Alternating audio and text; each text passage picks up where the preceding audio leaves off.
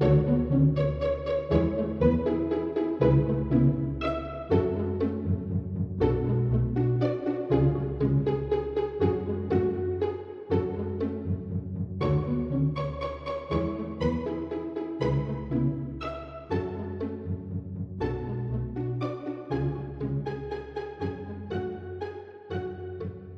その重要な場面では、何だったかな？最後、アスカが何？なんか眼帯外してさ、うん。うん。封印中、目から封印中みたいなのを抜き取るところがあったじゃん。要するにあれは使徒化するっていうことなんだろうけど、いや、フリクリっぽすぎるだろうって思っちゃって。まあ確かにそうだな、うんフリクリうんこれは、これはってなっちゃって。うんうん。まあ、それを言うと、あの、マリ。マリまあ、マリーもね、フリクリ集のするキャラクターだよな。そうだねで、やっぱり調べると、そのキャラクター自体は、やっぱ鶴巻さんのね、鶴巻監督の手によるところが大きいと。うんうん。いかに安野さんに気に入ってもらうかみたいな、そういう不純な動機で生まれてるキャラクターなんだよね。まあその結果があのフリクリ集なのかっていううん。うんところでね、ちょっと感じ取ってしまいましたね。東京ミルク放送局、キャスト番組ね。マリ、大仁田敦施設。途中でね、えーと、マリが言うんです。身を捨ててこそ浮かぶ背もある。これは、あの、大仁田敦が、えーマイクパフォーマンスで言ってた言葉と一致すると。えーそして、なんか、まあ、どっかの場面で、マリのプラグスーツ、ななんか衣装が、こう、ビリビリに破けてる。これも大仁田と全く一致するんだ。何電流転線ミスマッチでもやったってことなの？傷だらけでね、大仁田敦と同一人物なんじゃないかっていう考察を立ててるのが、えー東京ミルク放送局。勢いだけで突っ走った感がすごいな。それはいいなと思ってね、聞いてた。まあ、俺もちょっとそういうのをぶっ込んじゃったんで、うん。話が、話が完全にね、組み立てられなくなったんですが、よくある話。お前、うん営業スキル、営業のね、トークスキルを維持するっていうのも、この番組のテーマの一つだったわけじゃないですか。はいはいはい。はいはい。完全に崩壊してないけど大丈夫か？で 喋りたいことを言った後に何も考えてない。うん、東京ミルク FM は本当に唐突だったからね、今。うん話の流れからすると。はい、いや、まあちょっと僕の聞いたポッドキャストっていうのでね、こんなこと言ってましたよ。少女漫画喫茶で言ってたことが、まあなるほどと。なんか、うん新エヴァンゲリオンは家族の有無とか大人になってるかどうか、大人、成熟したかどうかで見え方が結構変わるんじゃないか。そういう視点もあるかっていうのがあって、えそこからさらに発展して、えー29歳までの地図っていう、まあ、ポッドキャストでも、うん。何がこの旧作と違うのかで、なんか生々しい性の描写がなくなっている。まあ、今回も別にあるっちゃあるけど、なんか前ほどのああいう描写、直接的な、ちょっと悪趣味な性愛の描写っていうのが、うん。今回は割とさらっとしているっていうところに、まあ、要するにそうそれをまああえて描かないみたいな成熟があるから、うんまあ、そこは違うところだよねっていう話をしていて、要するに、まあ、旧作は性愛を通して分かり合えるかどうかみたいなね、でも分かり合えないうん。みたいな虚しさを描いてるし、今回のやつは特にそういう性愛じゃない分かり合いができるかどうかっていうことになってるから、まあうん確かにそこは発展してるところであるなと思ったんだけど、うんこの29歳までの地図の人たちの主張によると、いや、だったらエウレカセブンはだいぶ先行ってたぞと。エウレカセブン再評価論が始まっちゃって。うんいいじゃん、君見てたんだから分かるまあ確かに。に、いや、わかるわかると思って。うん、要するに、うエヴァンゲリオンが親子の話に終始していたけれども、ですね、愛情が持てない我が子みたいなところで終始していたけれども、いや、エウレカセブンはなんなら血がつながってないけど、子供に迎え入れて愛するよっていうところまで言ってるのが、実はうんエウレカセブンはかなり先進的なんだ。何を真面目に語ってるんだ、この人たちは、みたいな。うなんで冷めんだよ。えーっとね、うんまあ、同じ多分エウレカを言っているんであろう。だけど、うん。コンテンツビジネスラボっていうポッドキャスト。まあ、これクリエイターの人たちが2人で喋ってるから、若干目が、うん目線が厳しいんだよ。いや、ちょっといまいちな部分ありましたね、みたいな感じで、ちょっと登場人物の配置が記号的すぎるかな、みたいな。もうちょっとうまく書けなかったのかなっていう流れで、うん、いや、でも、やっぱりいっぱいあったじゃないですか、みたいな。ポストエヴァで失敗してる作品いっぱいあったじゃないですか、みたいな話になってて、うん。うん。エウレカのことかって、もう俺もそこで熱くなっちゃってね。まあそんな、そんな、またちょっと放り投げちゃったけど。いや、だからまあそんな状態で放り投げられても、俺らは、うんとしか言えないわけ。いやいやいや、エウレカセブンはやっぱり切っても切れないんだなっていうね。なんだろうね。なんか何かを大きく変えたわけではないだけど、結構うん通るよね。いろんなところで。そうね。っていうことで言うんだったら、進めた僕と花木くんは正しかったってことでいいかな？まあ、僕はほら、門外漢ですから、うん。君たちのだから感謝はしてる？おち、お師匠として、うんあの、慕っておりますから。じゃあもう24話で投げって文句言うなよ。いい加減コードギアスを見ろよ。長いものは長い。コードギアスね。コードギアスいいあったね加減見ろよ。そうだね。見なきゃいけないものが増える一方。んそうだねまあ、まあ、ポッドキャストの話はほどほどにしといて。だから結構ね、そういう意味だと、まあ僕らって結構恵まれた環境にはいるわけさ。あの、エヴァでこう、もう革アニメ界に革命が起きたって、その後、第二のエヴァを目指して、いろんな人たちが死死類類で、そうそうそう。うん、そうだね。うん。エヴァとはこうだ。だから僕の考えたエヴァみたいな感じでアニメが作られてた時期があるわけよ。どんどんね。うん。あうんのテイストだ、いけみたいな感じで。で、で、そこに対して、もうエヴァとかいいじゃんって言い出した作品が出てきて、ねまあ、日日常系が始まるそうそうわけだね。そう。日常系だとか、うんまあ、もうちょっと付き合いが、もう、だからもう細かいことはいいんだよみたいな、うん、ね、あの、僕らの大好きな中島和樹とか谷口五あまあ、郎みたいうなね、ね。うん。うん、のが出てきたりとかして、やっぱうんこう、ね、変わり、変わりゆくアニメの歴史というのを見れてるわけだよ。まあそうだね。まあ谷口監督にうん至っては、あのね、じゃあポストエヴァだっていうので始めたリバイアスからスクライドっていう変わり身の速さがすごいっていうのはね、俺は言っておきたいけど。そうそうそう。リバイアスの後これなのか、無限のリバイアスを経て、まあ、うつうつとしたね敗。してる人たちがねっていう、やっぱ俺らは安野にはなれないんだっていうのを、拳で分かり合う。わけで。拳で分かり合うんだっていう、この変わり身の速さだけは本当にね、すごいぞっていう主張したいね。っていう中で、やっぱね、どんどんどんどんやっぱ知識を貯めてって、再度見直すと、やっぱいろいろと見えてくるものあるんですよ。例えば今回のエヴァンゲリオンに関しては、その、花木くんはメカ的にはどうなの？俺はいいか悪いか分かんないけど、ブンダーすげえな。ブンダーの造形すげえなって 思って見てたんだよね。戦艦ね。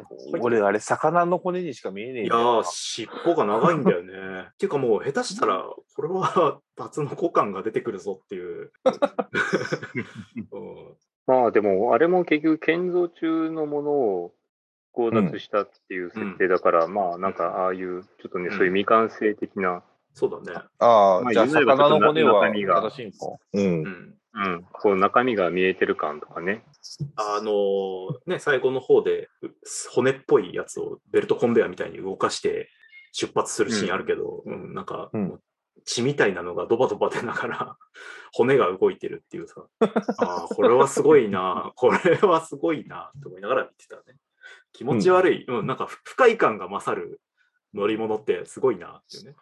周りにね、うん。なんか巡洋艦を従えて、うん。にしたり、ミサイルにしたりするんだよ。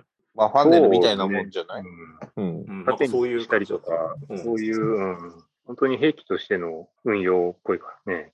っていうとあれこそは、うんうん、安野さんの趣味だろうなと思うけどね、完全に。うん、まあ、ミリ、なんつうかね、ああいう乗り物好きみたいなところだよね。ノーチラス以来の。うん、あーやっぱ安野さん、艦隊戦やりたいんだろうなっていうのがね。ああ、っていうか、まあ終盤もうそれだったしね。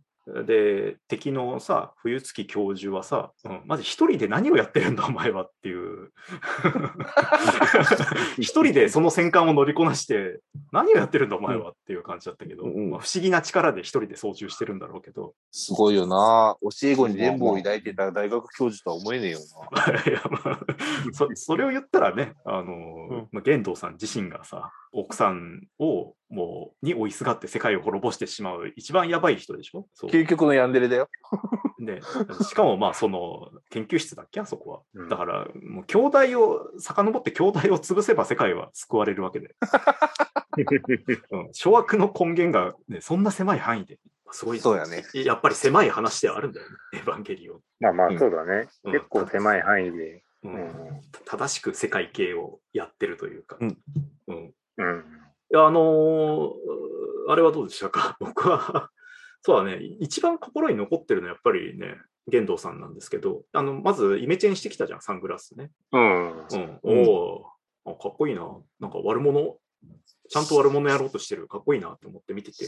で、終盤、銃で撃たれるじゃないですか、律子さんに。うん。で、えっと、まあ、脳みそが飛び散るんだけど、すごいいい感じで穴が開くんだよね、顔の真ん中に。うん、で、顔が真ん中になんか光ってると。空虚であると、中は。あのビジュアル、すごい心に残るなと思って。まず、こんな親父、あれうん、こんな親父嫌だなって、自分の父親が、ね、顔の真ん中に穴がほげていて、うん。ね、平然と立ってるとか、すげえ嫌だよな。だからビジュアルとしても来るものが、精神に来るものがあるというかね。今回のループでもリスコさんには銃向けられるのか、あの人。まあ恨み、恨み買ってるからね。ね、あの後の独白がね、もうさ、なんだろうな、共感性周知というか、うん、そこまで吐露するか、ちょっともうもういい、もういいみたいな感じの独白なんだよ。もう、もう恥ずかしい、恥ずかしいっていうぐらいの、こっちまで恥ずかしいよ、もうやめてっていうぐらいの独白だから、あそこすごかったね。でも、へ顔がほげてる。え。すげえめめしいこと言ってんだけど、顔ほげてるなと思うの、甘い辛いみたいなね、二つの味でね、うんちょっとこっちがおかしくなってたね。うんその演出はすごいと思って。異常な状態で異常なことを語られてるわけ。そうそうそうそうそうそ玄道さんいいキャラだよ。う。うん玄道さんいいキャラだったね。うん。まあ玄道さんが最後気づくというか、目覚めるというかね。うん。実は、まあ、シンジ君に対しては向き合ってなかったがゆえに、うん。じ実は恐怖していたっていうところがね、うん。描かれて、うんそこから心がほぐれていくんだけど、今そこみたいなもう、だいぶ前に分かっとけよみたいなところで、またそこもいいんだよね。恥ずかしくて見てる分には。うん、だからちょっと、やっぱ我がね、子供ができてからうん。見る新エヴァンゲリオンっていう感じでね、よかったよ。ちょっと恥ずかしい恥ずかしいわけよ。あそこは。結構だ、そういう意味だと、浩平君が中学生の時にエヴァハマってたら、ただ、結構正しく見れたかもしれないね。ああ。そういう意味では。うーん、まあ見なくてよかったが、でも正直なとこだね。うん、かぶれてもなっていうところじゃん。多分輪をかけてひどいことになったらろうなっていうね。僕らの世代の中二病の一つだからね、エヴァは。うん、そうだよね。うん。ふ藤原元さんをして、ね、一曲書かせてしまう魔性の綾波レイというキャラクターがいたりとかさ、そうだね。パーツパーツがやっぱりすごい際立ってるんだなっていう気はするよね。綾波と、ね、アスカが人気を二分してたもんね。あれ、ちなみにどっちでした？うん。俺か、俺は柳派かな？っああ。まあ、ああ、なんか花木くんはそうだろうなっていう感じは。ていうか、まあ、俺多分アスカが合わないっていう感じかな。うん。どっちかっていうとんうん。俺、アスカだったんだよね。へえ。うんあどこが面白いな。何に惹かれてアスカ。なんだろう。単純に、綾波が喋らなすぎて、怖いなと思ってたんだよ。お互いね、相手のマイナス点から入るっていうね。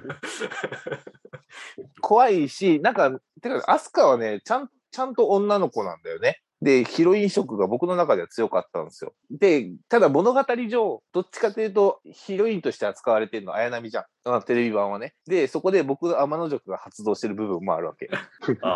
負けてる方を応援したがる。で、もうだから、俺の周りみんな綾波綾波言ってるから、じゃあ俺はアスカっていう部分もある。天の弱だな。うん。そんな、そんなところで発動するのか。あの、マクロス F のランカとシェリルのあれと一緒で、ああ、そっか。あの、あれ、あの、アスカはね、最初イケイケだったのに、どんどんどんどん落ちぶれていくから、だからね、それを見てね、なんか、なんとかしてやらなきゃって思った部分もあるし、あんなに、あんなに悪態ついて、こう、快快活だったあの子が、みたいな。シェリルなの？そうシェリルなんですよ。あーだから、マクロス F でもシェリル好きだし、あ。なるほど。ちゃんと基準はそこにある。あるあるある。うんまあ、俺、性格悪いんだろうけど、落ちぶれるヒロイン好きなんだろうな。性格悪いね。うん。